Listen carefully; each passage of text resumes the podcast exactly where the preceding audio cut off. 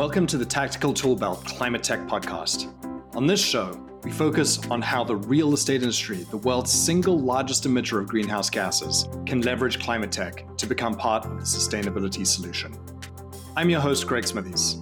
I'm a partner on the climate tech team at Fifth Wall, the largest and most active venture investor in technology for the real estate industry. In this podcast, we'll be joined by people on the front lines the people inventing, investing in, and deploying the climate tech we'll need to make our homes, offices, and communities more efficient, more sustainable, and ever closer to carbon zero.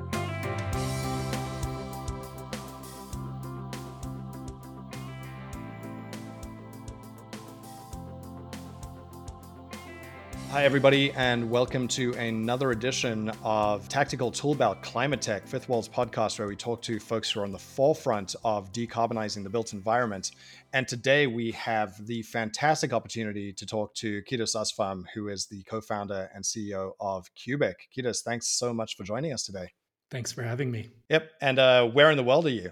I'm in Nairobi, Kenya fantastic. It's been years since I've been in, in Nairobi, but I'm hoping to be back on the African continent actually in a in a month here.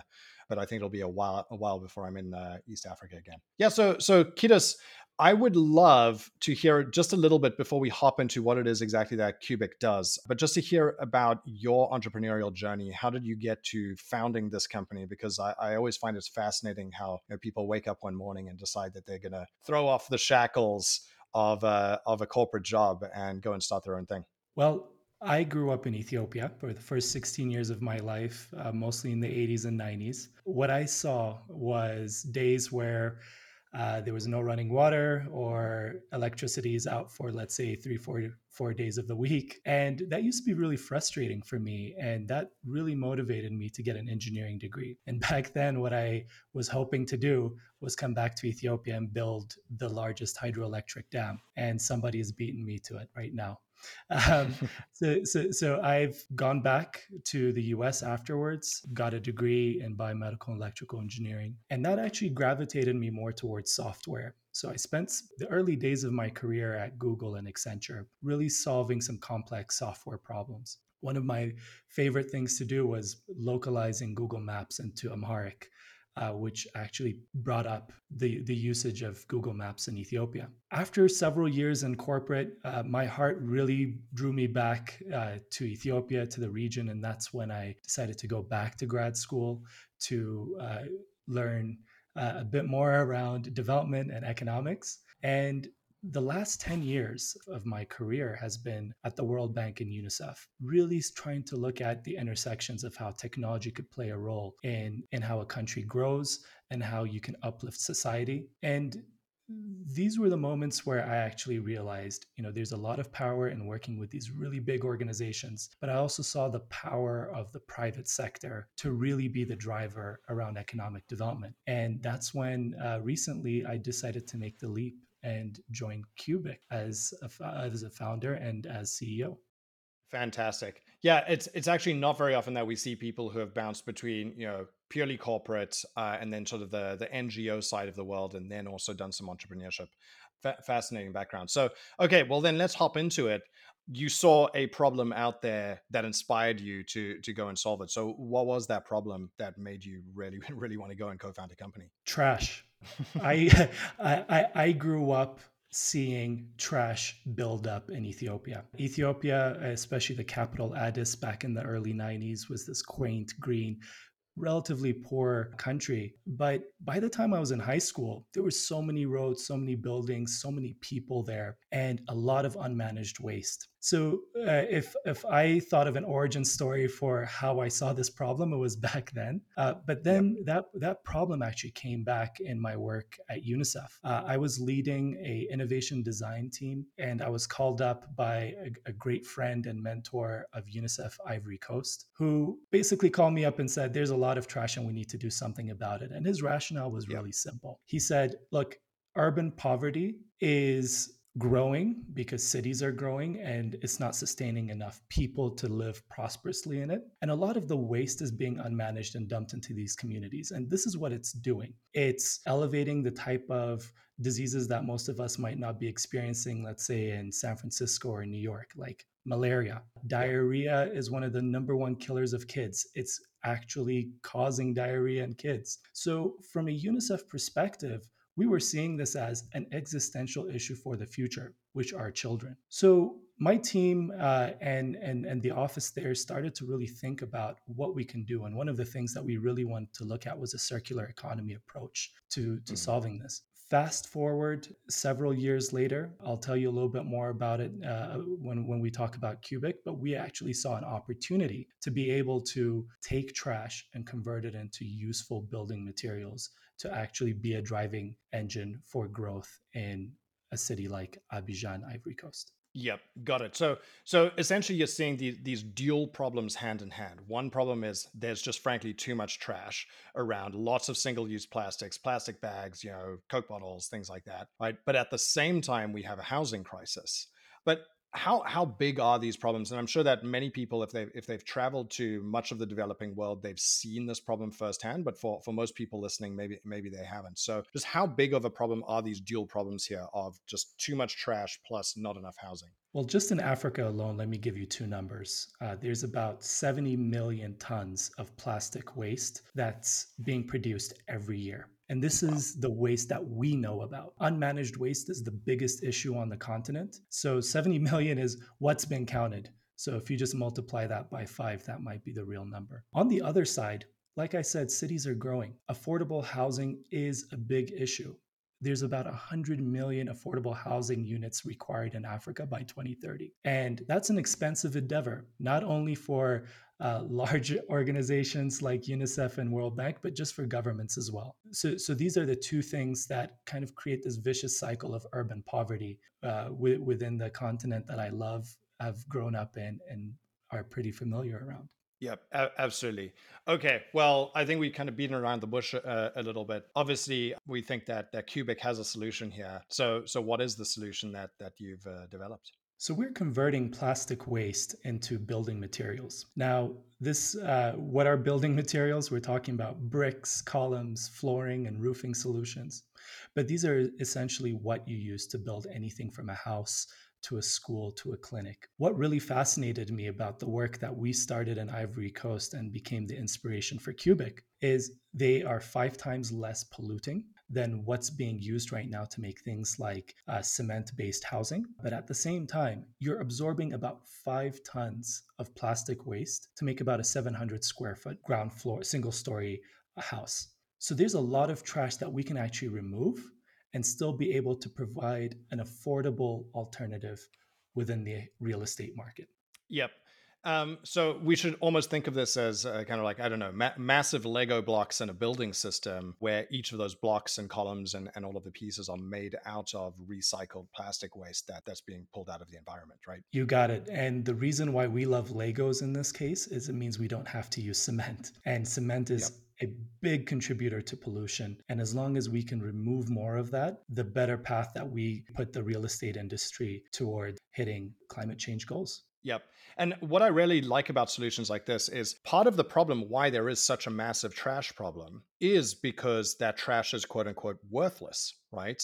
And therefore it just gets thrown away. If you can have a valuable use for it, right? Like building houses with it, all of a sudden that trash actually is valuable. And now it economically starts to make sense to pay people to go and pick it up, right? Th- things like that, or for people to not throw it on the street in the first place, right? So it's kind of like a very nice economic solution to what otherwise someone would have to go and spend NGO dollars to pay people to clear up a space. You've kind of harnessed the invisible hand of economics here to actually help make this a reality by creating value out of that waste. Exactly. There's there's two incredible opportunities that Kubik has stepped into. The first is governments actually prioritizing the cleanup of waste especially plastic waste. And they are in providing commercial incentives for recycling to happen. So, as Kubik, we're not a recycling company. We make building materials. Becoming a demand generator for a recycling industry is an area that we hope can actually grow and incentivize more people to be managing waste, especially in a city like Addis, where there's over 700 tons a day being produced. Yep. Absolutely. Now let's maybe maybe go into a little bit more of the sort of technical minutiae here because I know a lot of people have tried similar things. But the problems here typically are things like the the quality of that waste coming in is so terrible that you end up with really bad quality bricks, right? Uh, recycled plastic typically smells bad plastic is not good for from fire safety point of view right? Like there are a lot of technical hurdles here to actually using this stuff. So maybe walk us through some of the the biggest hurdles that you've seen in this space and and how kubik has solved them so, so to be honest, the biggest hurdle that we have is being able to get enough plastic. While while there is a growing industry around recycled plastic waste, it's still growing, and the amount that we need is just not enough for the demand that's or the supply that's already available. Now, what we've been able to do is get film and rigid plastic. We don't care if it's LDPE or HDPE. And we're able to mix that with two types of solutions one that actually prevents fire or flammability, and then the second one to ensure there's no toxicity. We're able to use that in a different set of proportions, use an emissionless way of melting it. So we use the friction of plastic to be able to melt it so that we actually don't have to produce any kind of pollution in the air. And then molded into the desirable products that we have. Now you're right. There's there's still issues that we need to solve. So one of the biggest ones that we saw in Abidjan is we're getting super dirty plastic. And in the beginning, we were just melting that and it just was not working out. So what we had yeah. to do was actually create a recycling line within our production so that we are washing and drying it. Now, the encouraging thing that we've seen as Kubik in other countries is there are pre-processed plastic waste that's available. The funny thing when we talk to a lot of waste providers is they're actually exporting that into countries like China where they actually do transform it into other products. So now we're providing them a, an incentive to actually locally sell it. And that's the part that really excites me the most. Yep.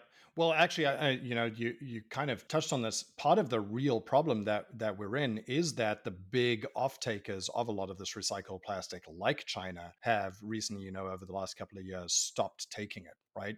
And exactly. so we've actually got a massive glut in the world's recycling sort of ecosystem that there aren't any large off takers. And this actually uh, maybe the back of the envelope math here is because there's such a massive demand for housing and you can use so much plastic per house you could actually soak up a lot of that demand right?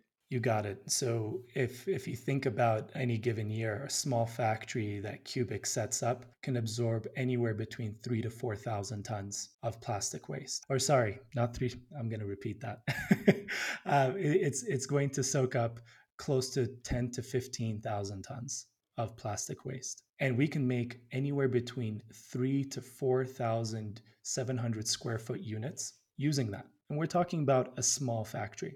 What it really excites me right now is while we're starting off with something that we're really familiar with and have already done in, in Abidjan, we've built over 300 classrooms. What we would be able to do now is really focus on product engineering. So you've already alluded to certain challenges that we faced we've circumvented but not not not to perfection so for example is there a way that we can soak up more plastic and can we pack in more plastic waste into a building? Or can we actually make this a go to market product outside of an emerging market let's say like the US where there's tons of plastic it's just that you don't see them? And these are really where yep. the opportunities lie for us to end plastic waste. Yep Got it.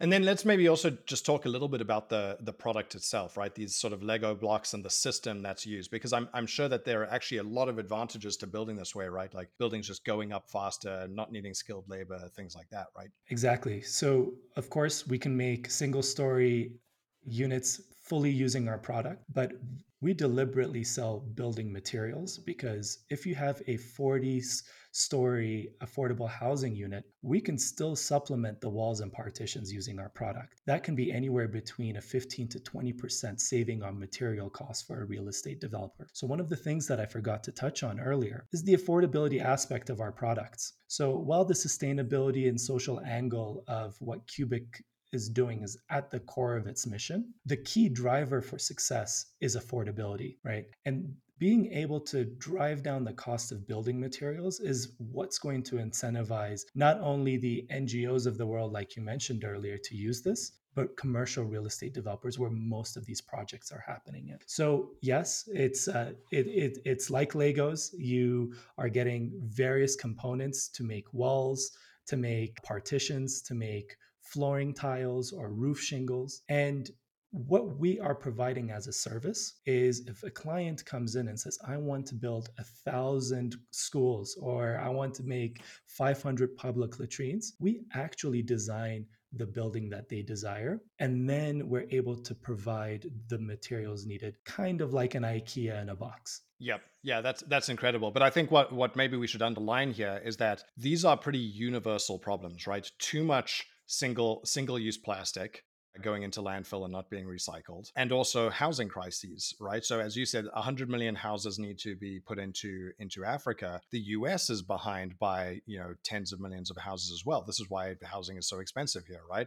Europe has the same problem. So i, I don't think we should even think of these as you know emerging market or, or um, developing nation opportunities this is a, a, product that in theory could work anywhere around the world and your goal here is to have it be a high enough quality product that frankly it could be a global solution right? Exactly. One of the things that struck me when I got into the trash world is I used to think most of the trash exists in places like Ethiopia or places like Nigeria because you see it right? You drive on yep. the street and you see trash. But Africa as a continent is one of the least uh, plastic waste producing continents. The yep. largest ones yep. are obviously Asia, it's places like the US. We did an analysis where plastic waste generated in San Francisco alone is about the same amount of three small low income countries combined right it's right it's just that you just don't see it so there is a yep. plastic waste problem where you are right now greg it's it's just that yep. you don't see it and what we want to do as kubik is find utility for it and address things like a housing market shortage Yep. Well, I mean, I, I, think actually San Francisco is a fantastic case in uh, and and Oakland and most of the Bay Area here, right? Because okay, obviously we're creating the plastic waste, right? We've got tons of it. We we all unbox all of our you know Apple products, right, and and have tons of these things. But then at the same time, we've got a homelessness crisis here, right? And and it, it's a travesty. So small, low-cost housing solutions are sort of top priority for for all of the cities around the Bay Area. So it kind of seems like a like a no-brainer. In here, you know, one of the richest cities and richest uh, states in the world. So it's kind of like if it can work here, and it can work in the middle of Africa. Those are basically the two ends of the spectrum, right? That means that it can probably work just about anywhere. You got it. Fantastic. So, look, I, I, always love products that kind of nail two, maybe three problems at the same time. So, the uh, the fact that this is, you know, we're nailing plastic waste, we're nailing a housing problem, and it also happens to be better for the environment all at the same time is kind of like the three legs of the stool and typically it's kind of you can have something cheaper better or faster and you can only uh, only pick two but it's very rare you find something that can that can nail all three aspects here. So this was fantastic. Thank you so much for for taking the time. Uh, where can people go to find out more about kubik? Build kubik and kubik is spelled k-u-b-i-k dot com. Fantastic. That's right. Okay so head to buildkubik.com and also maybe drop them a line, send a note to Kidus. And thank you very much for taking the time today. Very inspiring product and uh, hoping to see more of it here in the Bay Area. Thanks, Greg. Take care.